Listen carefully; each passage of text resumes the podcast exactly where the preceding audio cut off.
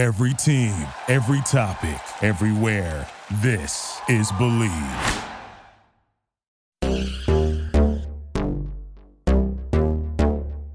Okay, welcome to episode 29 of the Spider Scoop podcast. As always, I'm your host, Noah Goldberg with ESPN Richmond, and I'm joined by my, sh- my sh- struggling Charlotte Hornets fan, more so struggling Spiders fan right now. But as always, more importantly, writes about the Spiders for a 10 talk, and that's Austin Daisey. We're also joined by our third co host. He led the Atlantic 10 in three point shooting a season ago, over a thousand points in his career, the Richmond Spiders, and that's Nick Sherod guys, we all know what the deal is. Spiders come into this game against Hofstra at six and one. You know, we saw Hofstra give, you know, the Bonnies a run for their money this weekend, but I, I don't think anyone expected this game to, you know, let alone be close for them to to take a loss on their home court.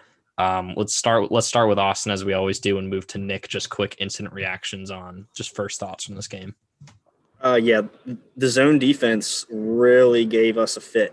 It's like it looked like we had never seen it before, you know, early on. Um, first few minutes, we had some open looks, shots weren't falling, that happens. But as the half progressed, it just we we were moving the ball, but we just couldn't find any open looks.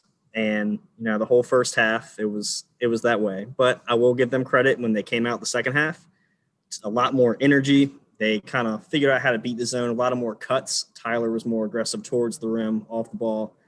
Things seemed to be heating up but then, man, Hofstra just really seemingly didn't miss. And it kind of reminded me of obviously not this caliber, but a UVA UMBC type thing where they they were just hitting shots. Richmond's defense wasn't really there. Shots weren't falling for us. So it's kind of the perfect storm for Hofstra. So that's why where we are right now. Yeah, for sure. Um, I think that, like you said, we had trouble with the zone early. Um, and Hofstra's a confident team. They won their league last year. I think they were picked first or second in their conference. So it's not like they were lacking confidence. They had good players, and um, I think that for the most part, like you said, the zone was the biggest issue. I also thought our, our kind of our lack of aggression when we were, going against the zone, and then the guys on defense, we were on defense, Hofstra was just too comfortable. Uh, they got into whatever they wanted. Um, they were able to do whatever they wanted on offense, and when Jalen Ray and the other guy they wanted to make shots, they did. So I think the biggest thing is just we have to make sure that on defense the guys aren't feeling as comfortable. When we see a zone again, we just have to be more aggressive. Um, yeah, no, I think I think you guys kind of hit it all on the head. It's you know, it's shooting. It's they're, they're not hitting shots. They're not playing consistent defense. Um, you know, like Austin said, right? It was it was just kind of the perfect storm, and and then you're a home team, and you have no fans in the stands, so you you're up nine in the second half, and and it's harder to get that jolt um, when you're a team that's struggling with what seems very clearly to be intensity issues, particularly in the second half. Um, to not have that, you know, it's one thing against Loyola Chicago when you're in a neutral site, um, but then to come back home to the Robin Center and to not get that boost, I think um, may make somewhat of a difference. Um, so, so one thing I do, you know, I, I want to start with you guys on is, you know, if you're if you're the selection, let's not even say the selection committee, but you just went six and two in non-conference play. Yeah, the big win against Kentucky doesn't look so great now. Took a tough loss with West Virginia. It's not the worst. It's on the road, and you know I think that's probably a top five team in the country. But you just took this tough one to Hofstra. Do you think Richmond is better off right now, resume wise, where they are six and two with what has happened, or do you think they would be better had they played zero non-conference and come into A10 play with just their preseason hype? And I and I'm thinking of this hypothetical. So obviously, like it's you know, I'm just saying pure resume. Obviously, if you come in with zero non-conference games and every other team's playing eight, it doesn't really matter. But just in a nutshell, of did the six and two help? Did the six and two hurt? No, I I think the six and two definitely helps. Um, that if we didn't have that Kentucky win, I don't know if we're on that national scale where everybody's kind of looking for Richmond. And had we not played any non-conference games, resume wise, does it really hurt you this year? Hard to tell. What it really hurts is, you know, picking up in January with teams playing eight games and all right, let's jump right into it. We haven't played all summer. We haven't played since March. Let's jump right into conference play. So no, I think the six and two is good. Obviously today's loss really puts a damper on it. But again, if we didn't have that Kentucky game, I don't think we're really having this conversation. There was also, you know, a lot of hype around that West Virginia game. which, you know, have we not played at Rupp Arena, beat Kentucky, is that a game people really would have talked about going into it? Would have been chalked up as, oh, Richmond's going to lose by 30. So I do think the six and two is definitely, obviously today didn't help, but it is good for the resume overall. Yeah, for sure. Um, again, I think like Austin said, the biggest thing about the six and two is that one, like after that Kentucky game, and even a little bit before, um, our reputation was that we were going to be a top twenty-five, top thirty-five team in the country. So when we get out there and we start off six and one, um, like you said, we have national eyes on us. So I think you can see this in other. There's other instances of this in the bracket, but just the reputation of a team maybe bumps them up a seed line or two. So the committee thinks we're a good team, even if we have a loss to Hofstra, who again might win their league this year. Uh, it's not going to be as bad as if we just didn't play at all and we just had to win 15 conference games. So I mean, obviously it's a weird year for the selection committee, but I think that six and two is fine. And as you saw last year when we lost the game to Radford, um, we still were able to bounce back. So I think obviously this is not an ideal loss, but it's not the end of the world for our resume or the rest of the season. Yeah, I think you know for obvious reasons, as Austin said, you know, in in reality, six and two, you need it because you need to play, right? Like you can't just not play and you're just going to be cold. But just as a resume thing, I, I teeter back and forth. I think when we if we had this discussion in a month from now or two months from now, I'd feel very confidently that it is good for them because I think that you know maybe Kentucky's not going to even look like what we think it will, but it's still you know it can, it can only, it can only get better from here. So you got to think that at least improves somewhat.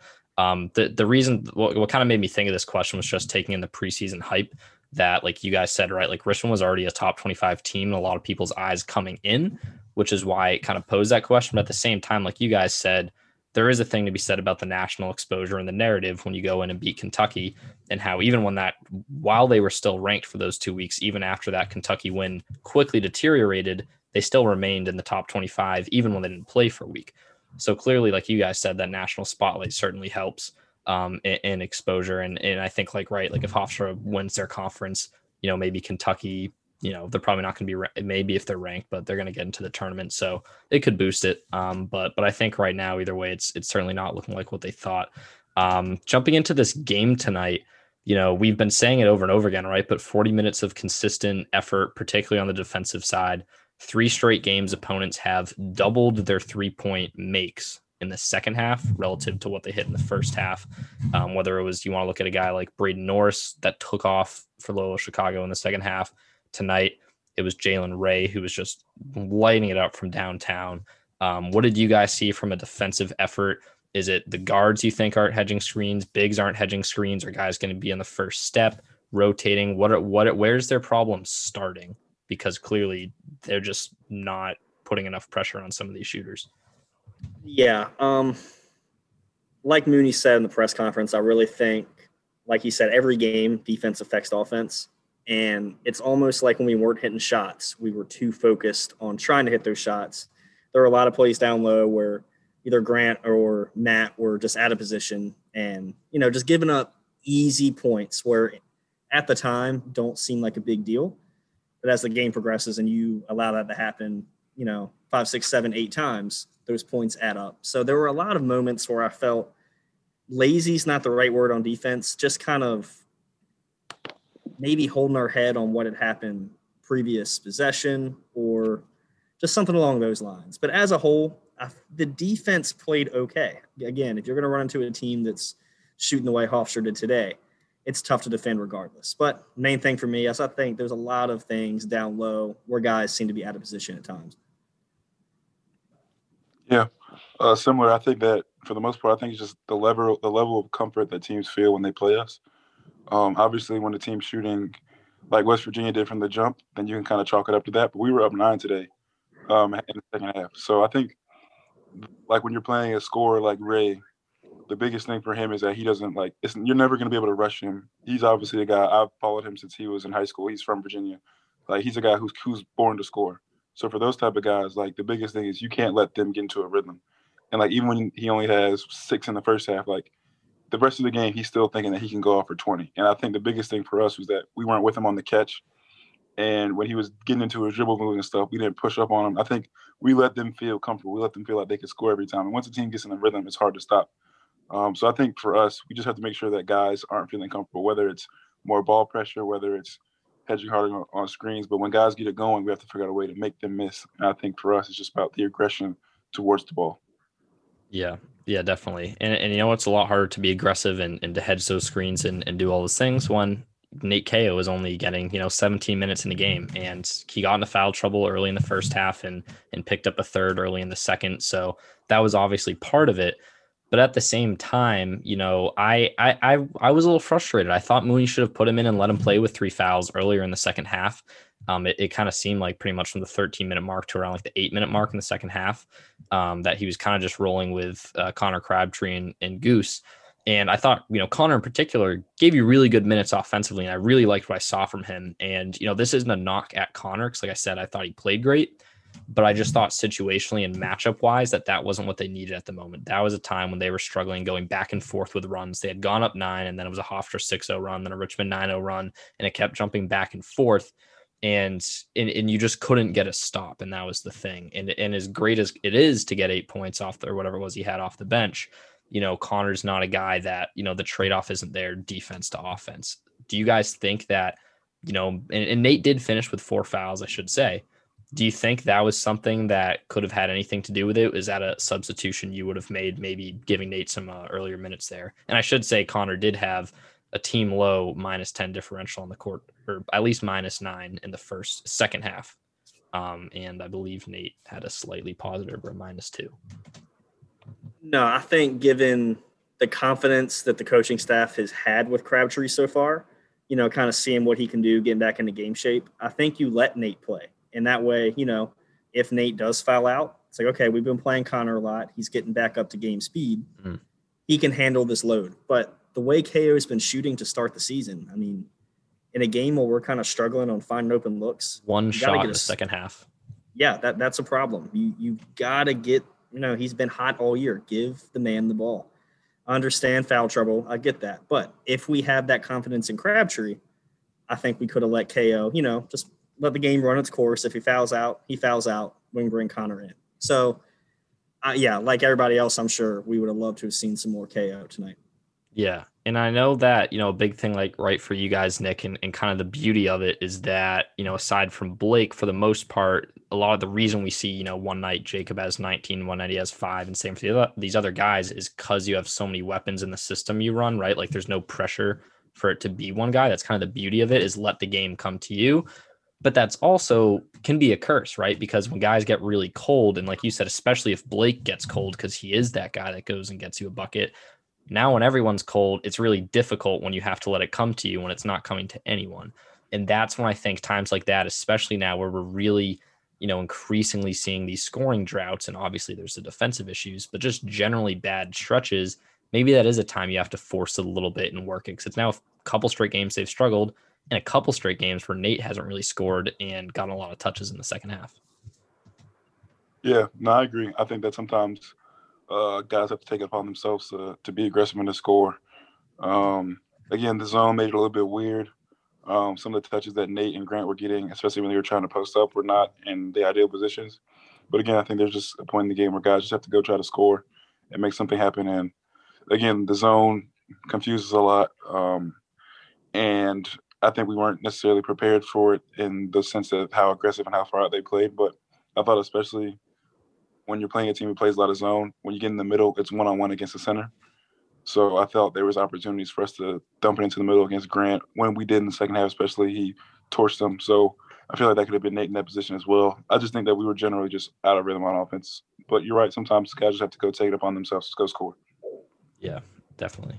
So we've got a couple, no voicemails. We've got a few text message questions um, we'll take in. So we're on the subject of Grant, so we can take this one first. Um, it, this caller texts after the Vandy slash Loyola games, all the talk was about sustaining offensive efficiency in order to hold second half leads. Richmond obviously struggled in the first half today against the zone. They finally found a rhythm and flow on offense in the second half, and much of that was golden. Agreed. Yet once the Spiders got up nine and had a chance to put the game away and right the wrongs from the last two games, Golden got taken out again, and Hofstra proceeded to go on a huge run while Richmond stopped scoring. I'm not saying the rhythm got interrupted because of Grace being in, but more about Golden being out. Why can't Golden play more, especially when it's okay? So I, I think we're all in the same boat that, you know, he had 28 minutes tonight. I don't think any of us really want to see him play more than that. We've already gone over this on the pod with, you know, how much that has helped him defensively um, and as a rebounder. And I, I don't really think that's what the issue was in this game. Again, I, I think it probably seems worse because Nate was in foul trouble. So that exasperates it. So when you already have Nate playing less minutes and now you have, then when Grant comes off the floor, and all of a sudden you have Andre Gustavson, Matt Grace, and Connor Crabtree in the game, I think that kind of exasperates your issues. I don't know if you guys would agree with that or not. Yeah, no, you, you pretty much stole it right out of my mouth. That's we don't need to see Grant playing 35 minutes. You know, we give him some rest. He's doing his thing on the court, and Matt Grace has played pretty good defense, you know, as a whole this year. So, me personally, no, I kind of did it disrupt it? Yeah, and like you said, with Cayo getting in foul trouble, it kind of elevates everything a little bit more. But as a whole, I'm I'm kind of happy with the amount of play time Grant's getting right now. Yeah, I mean, I think subbing is tough, obviously, because there's a lot of guys you want to get in and stuff. I felt like that maybe you take them out when we're, on a 9 0 run we get up nine in the second half and the game's been kind of back and forth. You have a chance to uh, kind of impose your will on them and we get up nine. I feel like you let that run to 12. You let that run to 13. And then then once you get to 13, then you take him out. Maybe he shouldn't play 35 minutes, but I don't think it's probably if he plays 31, especially in a game like tonight when in the second half he has it going. And so at the 9:30 mark, they take him out. I I know that like part of the reason, and, and with a lot of bigs, you take them out right before the media, get them extra rest. But like I said, you're on a nine or run or whatever, you get up nine.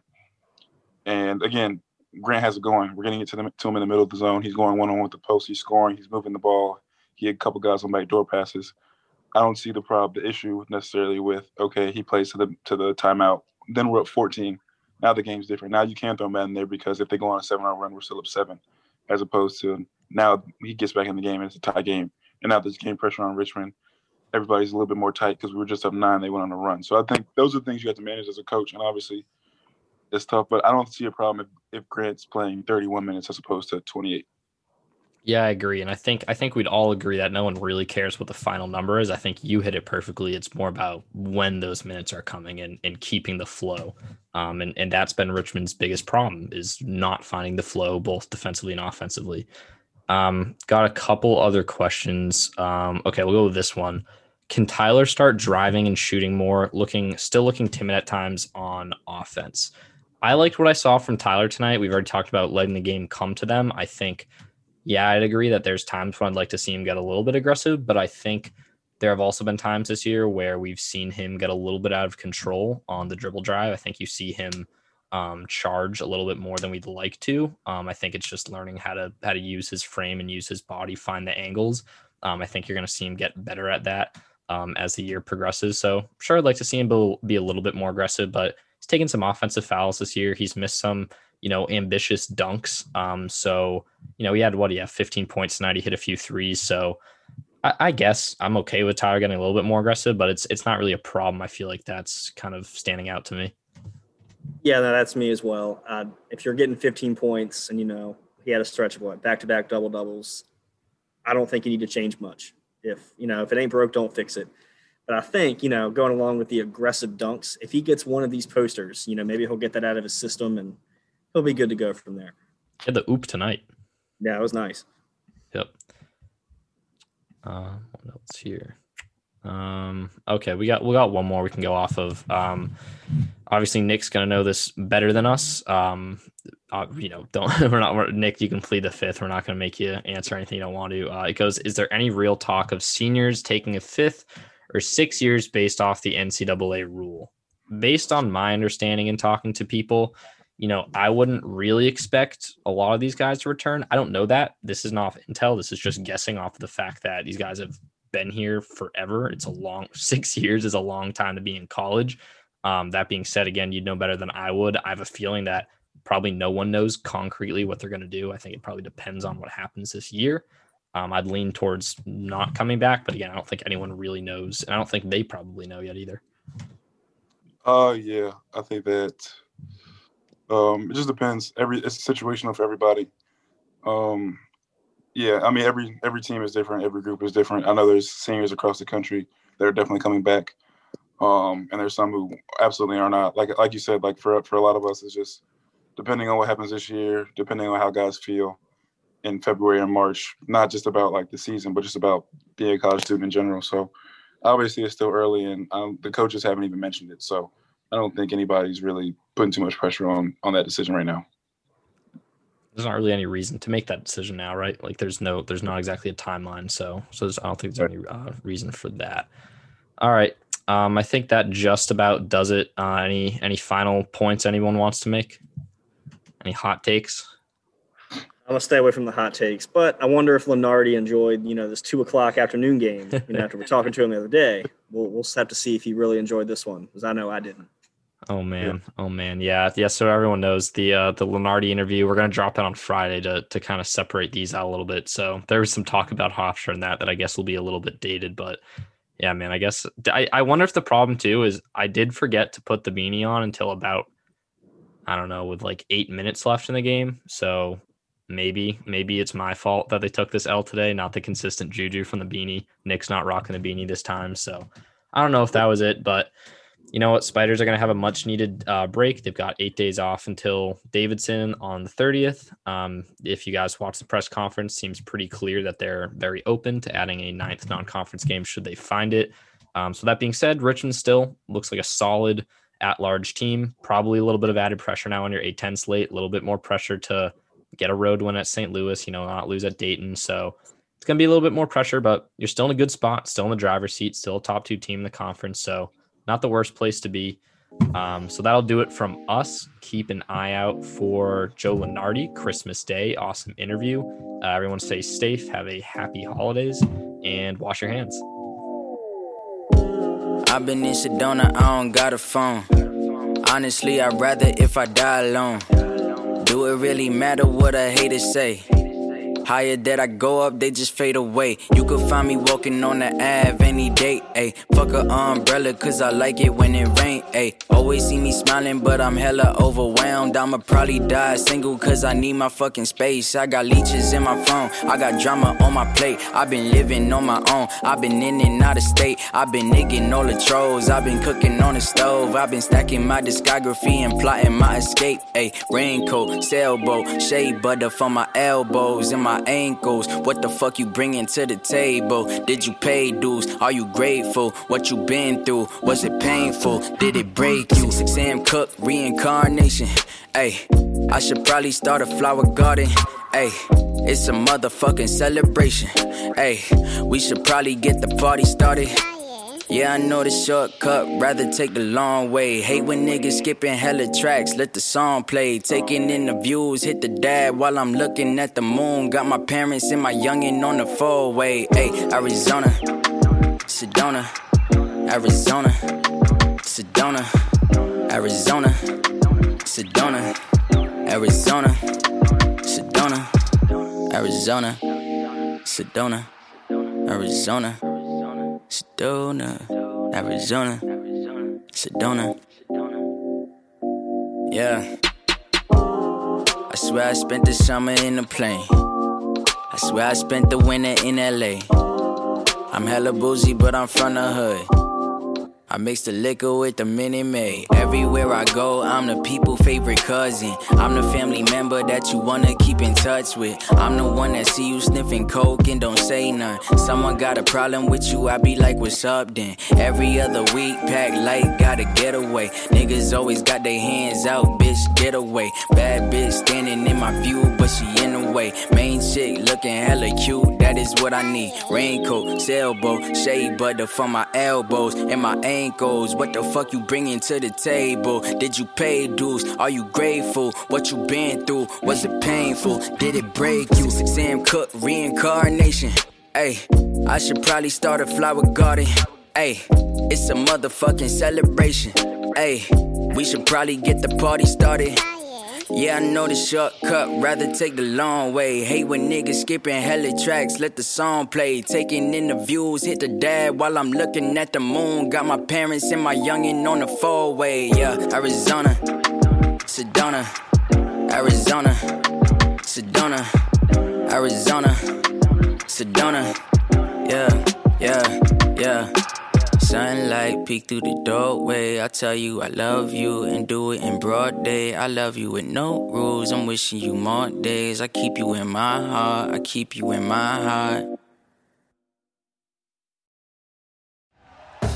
Thank you for listening to Bleav. You can show support to your host by subscribing to the show and giving us a five star rating on your preferred platform. Check us out at Bleav.com and search for B L E A V on YouTube.